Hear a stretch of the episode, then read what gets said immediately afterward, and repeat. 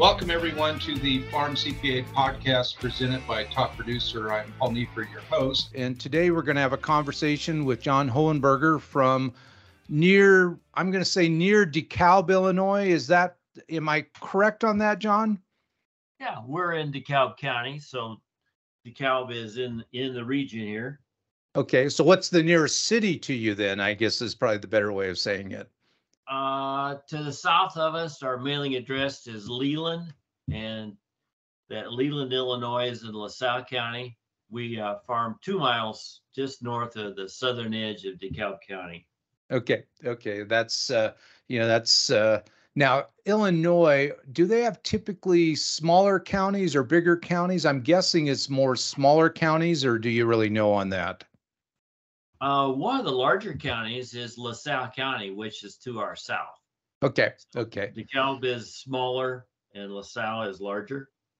Of course, out in my neck of the woods, I'm now in Colorado, but I was in Washington, I was in Oregon. Oregon's got like, I think, four counties that are about eight to ten thousand square miles each. So, uh, you know, that's uh, that would be a very large county in, in the Midwest anywhere. So that's, uh, that's just the differences in the U S. Yep. So as we always like to do on these uh, podcasts, we like to start out with your background. So how about a brief, uh, well, actually, before we talk about the farm operation, the, the background on that, uh, let's get your personal background, where you grew up, which may be right there, where you went to college and all that good stuff. So I grew up um, in Indiana. I uh, was born south of uh, Indianapolis in Shelby County. And when I was ten years old, we moved up. Uh, my folks were farmers, and we were uh, grain and livestock. And we moved to uh, Clinton County, and we were there for two years on a tenant farm. And then we, my folks decided they were going to buy their own farm in Boone County. So I was in Boone County and went to school there, which is uh, about twenty-five miles south of uh, West Lafayette. And I went to Purdue, got a couple of degrees in mechanical engineering, and proceeded in uh, nineteen seventy-three to move to the Quad Cities to work for John Deere as an engineer in the combine factory. And there I was in the engineering department, and we worked on the combines, and I was in the test division eventually, and design development, combine design and development. And had a um, eight-year career there working on computers and advanced combine concepts, and did a lot of traveling for John Deere and that sort of thing. So during that time period in the mid seventies, now, of course, I was a teenager. We were mostly red. We were, well, we were always red as far as combines. We had one fifty-ones, four oh threes, four fifty-threes, and then the fourteen seventy. During that time period out in the Northwest on the hillsides, we had John Deere's. There was a ninety-five, but then a sixty-six oh two, and then a sixty-six twenty-two. What was the main combines back there in the mid seventies for, for John Deere in, in, in the Midwest? When I had uh, started there in seventy-four, I think the sixty-six twenty, the, the new updated version of the sixty-six hundred had just left the drawing boards. And at that time, the uh, hillside combines eventually led to the side hill combines for the hills in Iowa and that sort of thing. And here in my home area, well, actually my home area now, uh, my wife and I, after we got married, we I still worked at John Deere for a couple of years there. And then in nineteen eighty-one, we came back to her her farm in northern Illinois here, and we started farming. And at that time, the predominant combines here were one oh fives, and the sixty-six hundreds and the sixty-six twenties were not far behind in the development here locally. And when did, um, I guess this is, uh, uh, I'm going off topic a little bit, but I'm sort of curious on it. You know, of course, International or Case I H or whatever you want to call them came out with the rotor. When did John Deere switch over from a cylinder to a rotor model? Well, wasn't that wasn't that long ago? I can't tell you the exact date, but I can tell you where I was where I was when I saw a whole truck or a whole uh, train load of fourteen sixties come off of the International plant, which was just just uh, west of the John Deere Harvester Works. They shared, they were both on the Mississippi River there, and uh, we were in the engineering room. It was a gigantic room, and all the drawing boards were next to each other. And I mean, if you wanted to talk to somebody, you could just yell across the room, or you know, get their attention and talk to them on the phone. But you're all in one big room, and someone goes, "Hey, the, I see red combines on the rail cars." And so we all ran down to the rail yard and and looked at all these new red fourteen, fourteen sixty combines coming, being pushed down the tracks by this engine. So when the engine left, we started climbing around the combines looking at them. And uh, so that would have occurred sometime around, I don't know, nineteen seventy-four, nineteen seventy-five. Yep. Yeah. No, it was, uh, uh, and of course, we had the hillside combines. Uh, my dad actually flipped one and luckily didn't get killed, but it was not a fun experience for him. I know oh, that. No. But, Yeah, no, that's uh, those hillsides. Uh, even today, um, I've slid, well, not slid, I bucked a combine all the way down almost into a ditch. But uh, luckily, I remember my lizard brain kicked in, and I remember to hit the right brake instead of going into the ditch. I just made a nice uh, immediate turn to the right and missed the ditch by about a foot. So that was sort of fun. But uh, but uh, so you. So you met your wife when you were at John Deere, and then she said, "Hey, I have a nice uh, farm operation. Why don't you come home and take care of it?" Is that is that sort of how it happened? Well, it could have, but actually I'd gone back to Purdue to see my sister, and it turns out that my wife was the counselor on the floor in the dorm where she was staying, and I ran into her and at the lobby, and so while I was waiting on my sister, I ran into my wife. So from there it was uh, what we know today. So you ran into her, and then so how did it how did it progress to where you finally got married? Uh, I sent her a postcard. We, a bunch of guys and I went skiing from work and from college, and uh, we went skiing, and I sent I sent Sue a postcard back to the dorm there at Shreve Hall. And so we kind of just carried on the conversation from there. So, for, the, yeah. So, John, for these younger people, back in our day, you know, we actually wrote letters or postcards to our right. future spouses, and uh, right. and and you had to wait like three or four days for the mail to show up. You know, it wasn't this instant uh, instant response that you get these days. Righto.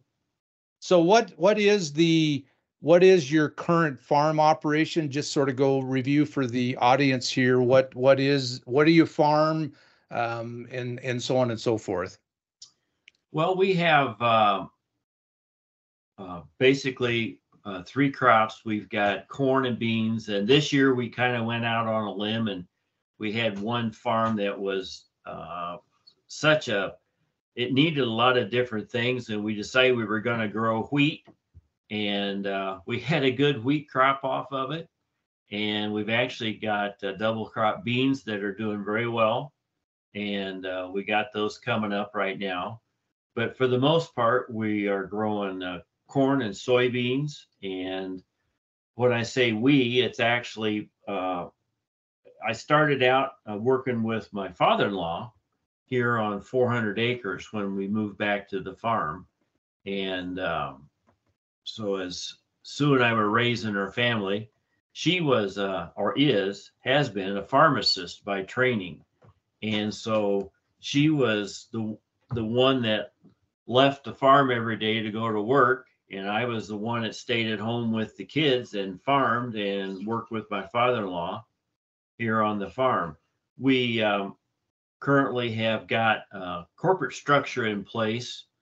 And this is from some of our different activities, and you take your information from various sources across your life's experiences. And I've gone to different meetings and gone to different conferences and been exposed in some leadership things from Illinois Ag Leadership. I ended up going to T P A P down in uh, Texas with uh, Dan Klinefelter and his group, and Top Producer and Top Farmer with Howard Doster and his folks. And I think it really probably for me started back when I was in uh, junior high and high school. I had one teacher who, uh, his name was Earl Hook, and he was a farmer and he was a mechanical engineer, and he lived not far from me. And uh, I had him for five, five years, almost six years in the when I was just finishing up my my secondary education. And I think he was one of my bigger influences on my uh, whole thing. But uh, we currently have a farming structure that is corporate. Uh, my son uh, came back to farm here in twenty ten, and his path, very similar to mine, he uh, left Purdue with a degree in mechanical engineering and went to work for uh, C N H.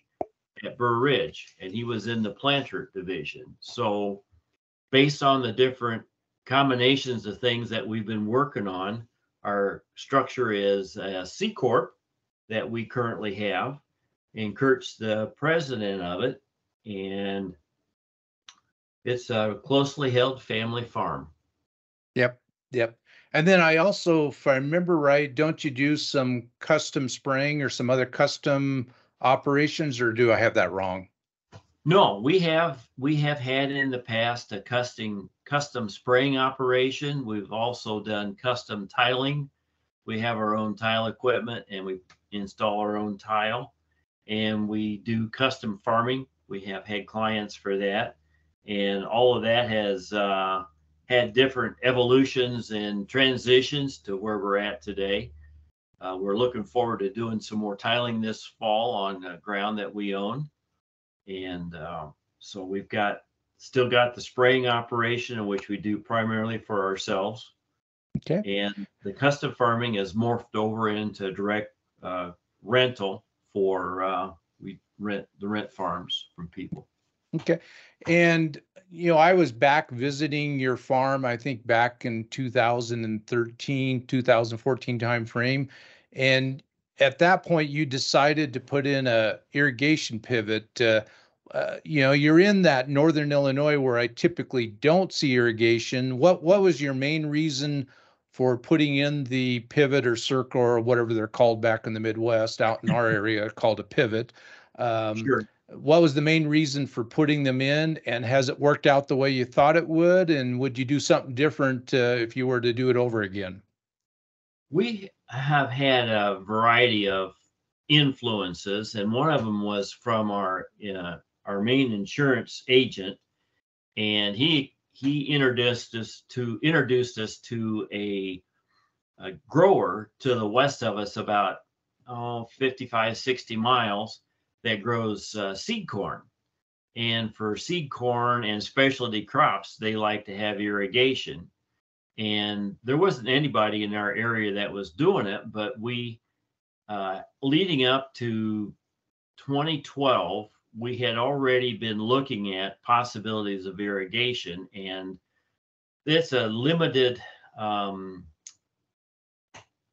availability for well drillers and also the equipment installers. And so we kind of had our name on a list in twenty twelve to get a get a system in place. Well, we didn't didn't get it in twelve, but we got got one installed in thirteen, and we put two of them in, one in thirteen and one in fourteen, fifteen. And uh we've got um one circle is about two hundred fifty acres, and the other one about one hundred twenty-five. And uh, this summer, it was really interesting. We've got a drone, and it'll go up and look with aerial pictures. And from the drought that we had in the May, June timeframe, we irrigated then. And of course, we started getting rain in July. And then at this end of July came, we went back into another drought in August, and we we started irrigating again in August, and of course no no real measurable rain until we got to Labor Day. And I have to tell you, Paul, that uh, circles that we have are noticeably different in foliage, color, plant size, et cetera, for corn and beans that are underwater.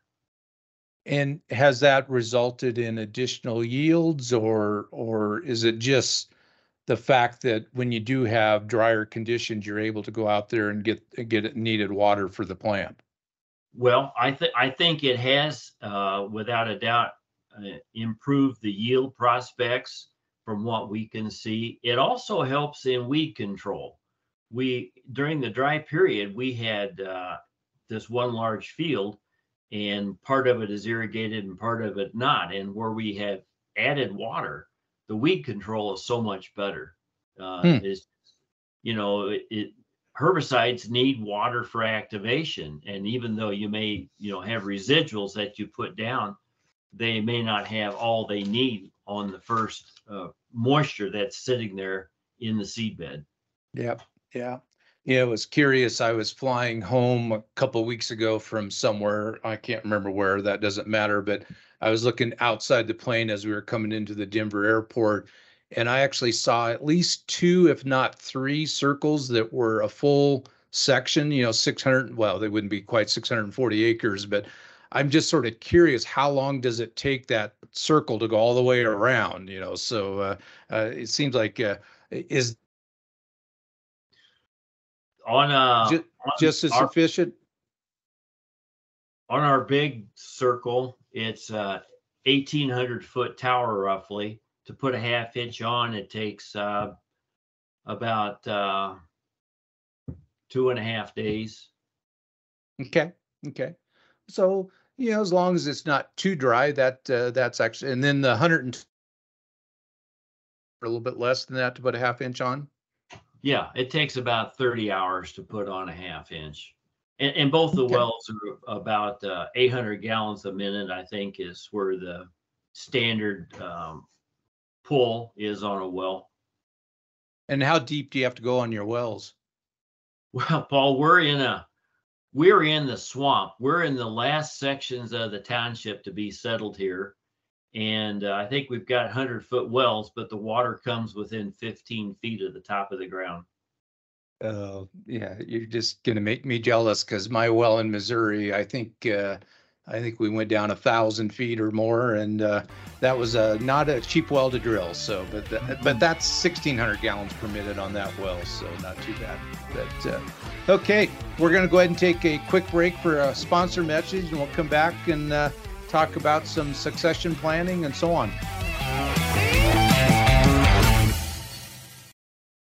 Get timely updates about taxation, accounting, succession planning, and other issues that are unique to farmers and agribusiness processors. Find out about major agribusiness events and how to comply with new laws that affect your business. Subscribe to Farm C P A at blogs.claconnect.com forward slash agribusiness and experience the C L A promise. blogs.claconnect.com forward slash agribusiness.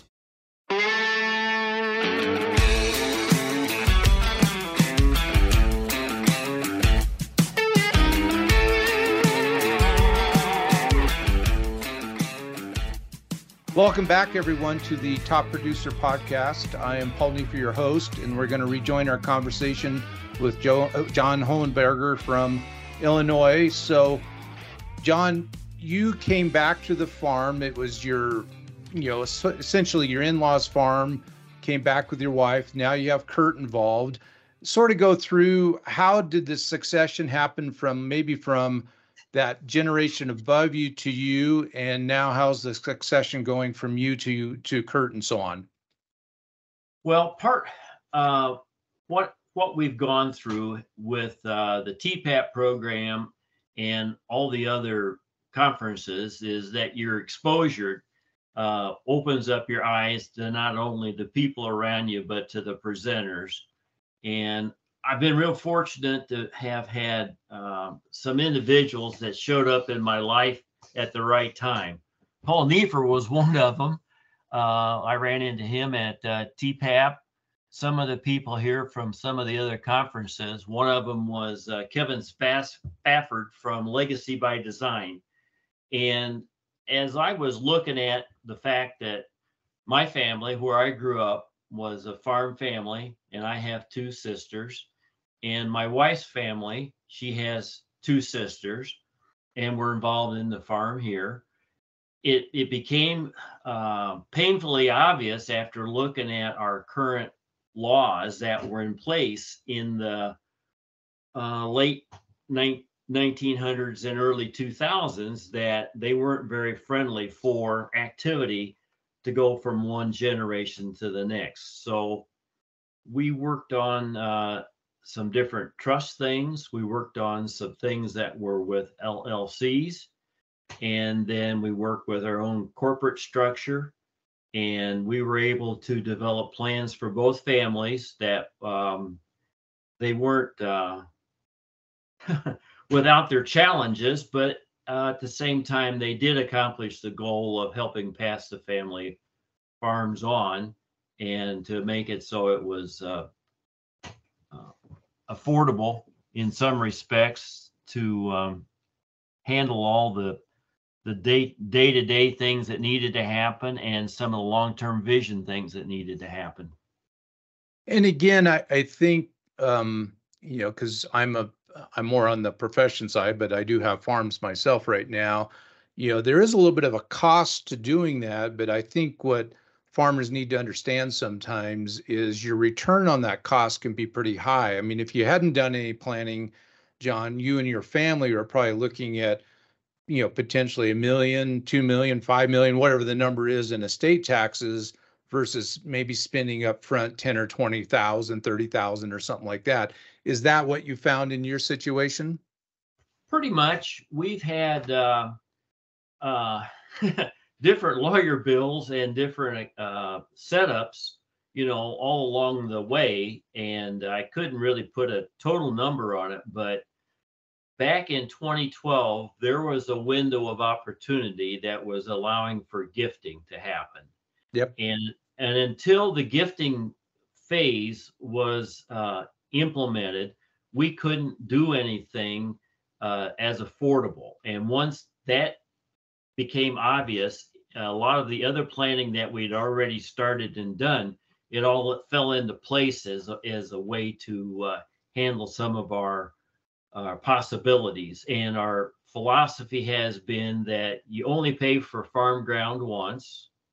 And the second thing is that corporations and L L Cs only own depreciable assets, and that uh, we're able to use trusts to manage a lot of other items that happen. And then we've been able to uh, work with the challenge for corporations to move money out of the Uh, taxable area into the into the private hands by using various other tools. Yeah, and actually one of those tools that you've done both, I think, in the past and then maybe looking at doing again is a split interest. Uh, for our listeners out there, can you briefly describe what a split interest transaction when you're dealing with farmland is? So there is a um, set of rules and regulations and sections that all come to, to pass that are available. The split interest has to do with the assignment of, at a point where property is purchased, that the our farming corporation has the beneficial interest in it for a given number of years.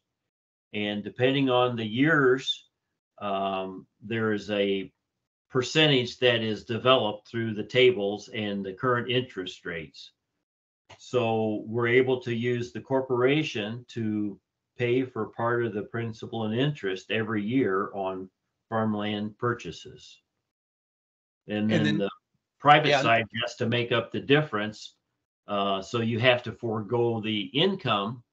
And so if you can manage the uh, lack of income while the corporation is doing what they're doing, you can uh, make that transition work.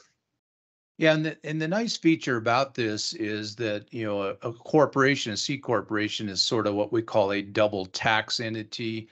You know, the corporation pays a tax, and then the um, shareholders pay an additional tax when that money comes out. Now, the nice thing right now, as long as they don't change the rates, is the corporate rate used to be a top rate of thirty-five percent. Now it's down to twenty-one percent.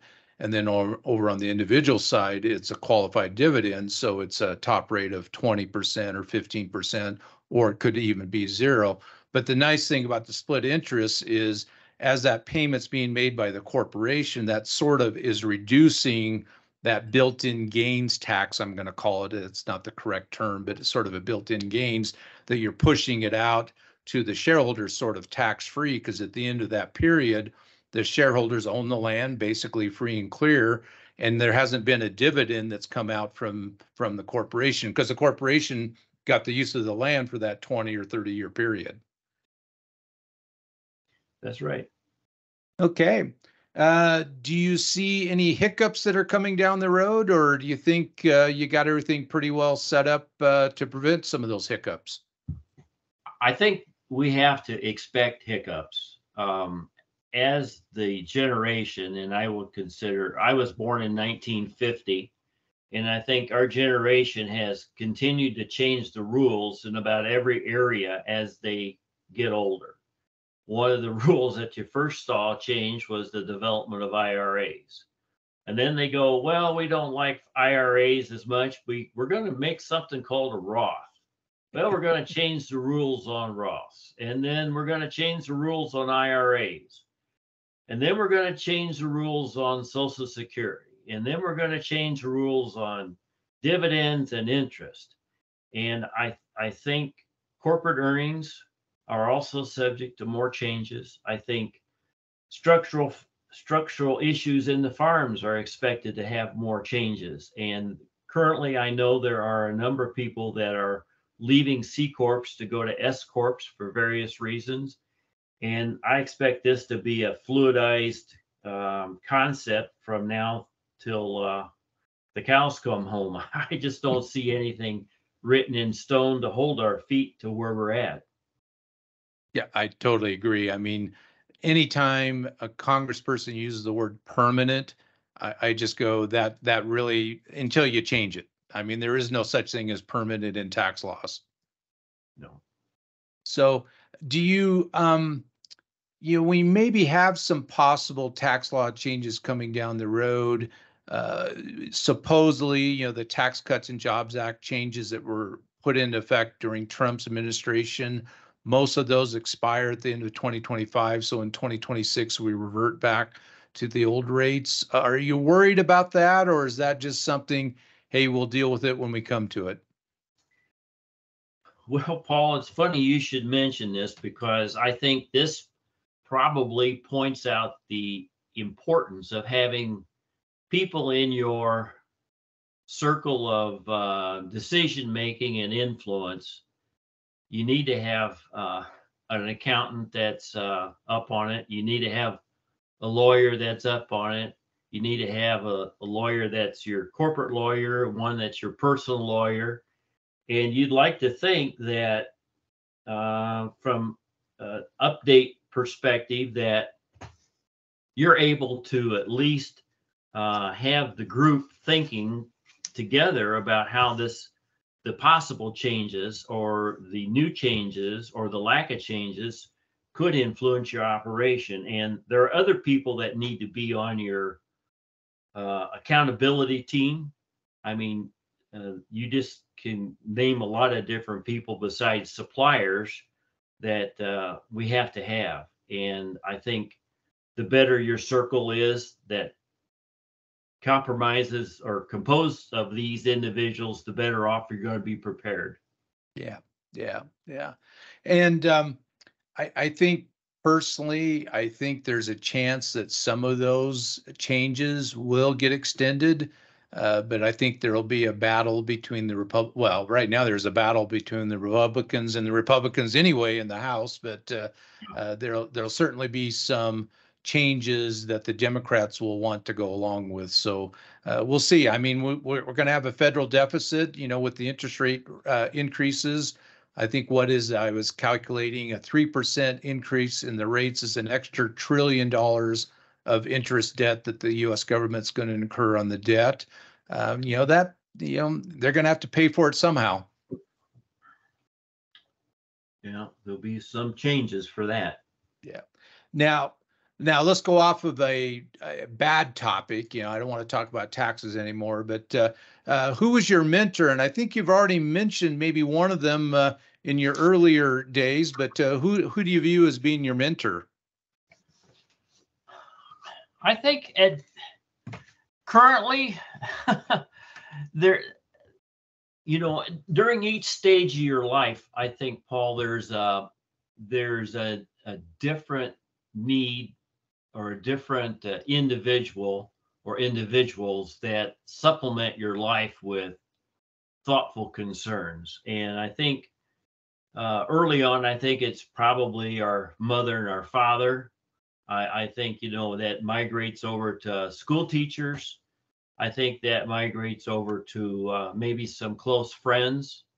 I think uh, during your uh, college years, you've got different people that, uh, you know, you've been involved with or see operate.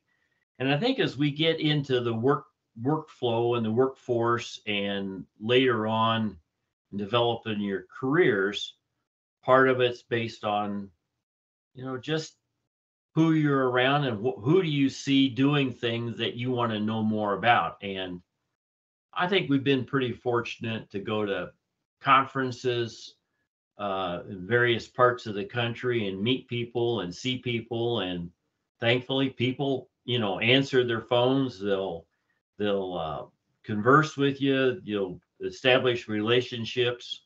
Um, You fit, you kind of fit into one of those categories for sure, and some of the people that we both commonly enjoy. So um, I think the the last part of this whole deal boils down to your satisfaction or where you're at in your personal life and growth, and your, you know, have you reached your life's goals, or are you struggling with that, or how you're uh, developing things with your family and grandkids, and what challenges you're you're looking at. I, there are so many um, ways that you can um, get involved today, either, you know, strategically or locally, or you've got friends on the internet that you, you know, visit with or text with. And so, uh, you know, I think it kind of varies by individual, but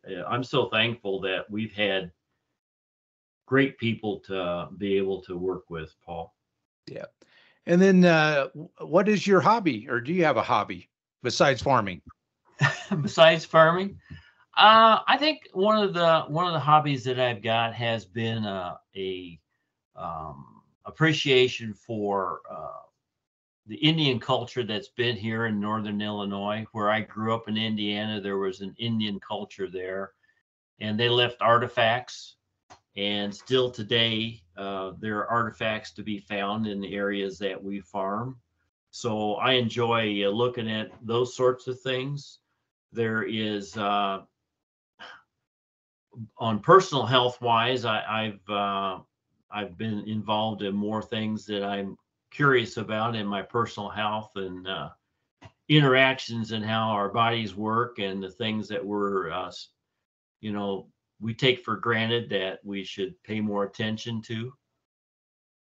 Uh, hobbies, you know, I we have an old house that we uh, live in. It was built in the nineteen oh eight period of time, and so we've got house projects that we get involved in. They're kind of like hobbies. And then uh, my uh, grandkids and my children have all got things that we're interested in, and, and following them. And uh, my wife has got huge flower gardens that I, I help her with minimally, but still have to be there to do some basic things for her. So that's part of an ongoing process, and keeping up the landscape around the house and buildings, where she does the majority of it, but I still get them all.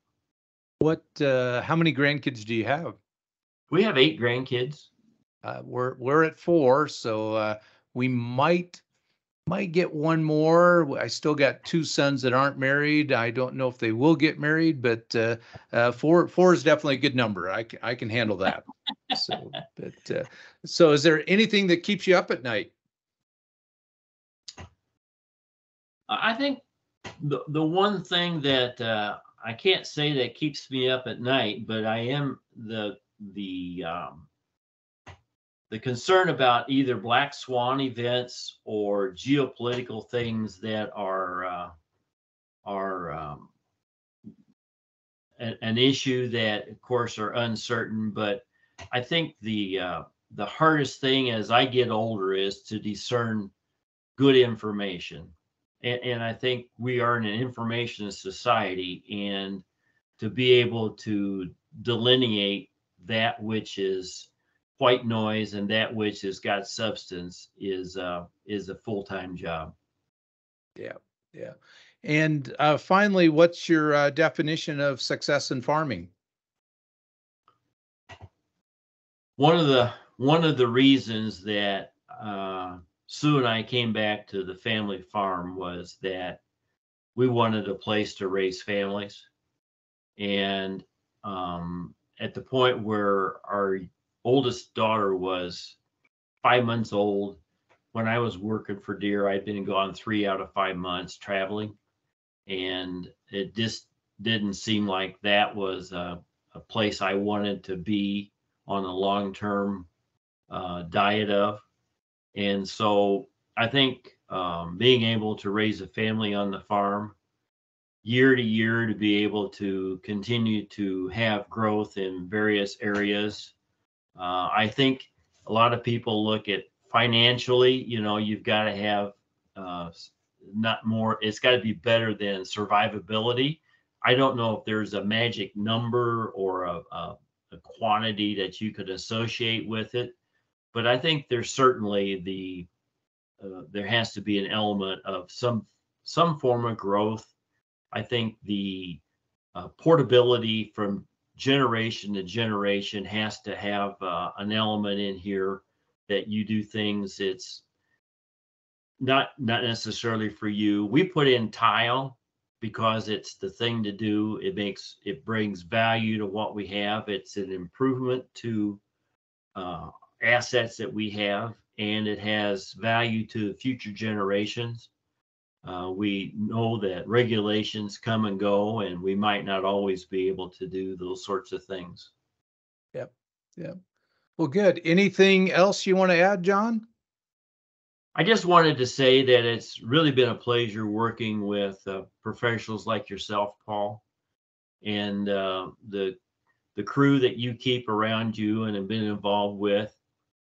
I know that the struggle is real in maintaining and transitioning to to from from here to the next generation, and I think we have to be able to look not necessarily at where we at and what we have with today's eyes, but we have to look and maybe think about what it means to somebody else. Can you, as an individual, uh, have an influence or help someone that um, could be could be a benefit to them, and they don't have to be uh, blood relation. I think sometimes bringing individual new set of eyes into a situation has got a lot of benefit that um, we don't always appreciate. It's hard. It's hard with family. It's hard without family. It's hard To, to do things, but I think we need to be always aware that um, there's nothing new under the sun, that that there are people willing to do things. We just have to ask. Yeah, yeah, totally agree. Well, again, John, thanks for taking time out of your day, and uh, I'll have to come by for uh, another visit sometime. I'll have the combine seat ready for you, Paul. Okay, thanks, John. Again, this is the Uh, Top Producer Podcast, and this is Paul Neiffer, your host, signing off.